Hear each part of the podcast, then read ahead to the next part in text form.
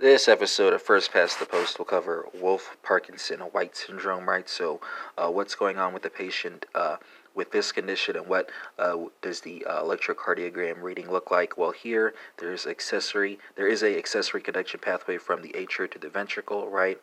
Uh, uh, that bypasses the atrioventricular node. The result is that the ventricles begin to partially depolarize, earlier giving rise to a delta wave on the electrocardiogram, right?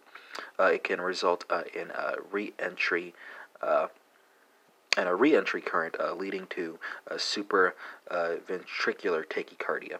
Uh, some practitioners also refer to it as ventricular pre-excitation syndrome. And that concludes this episode on Wolff Parkinson White syndrome.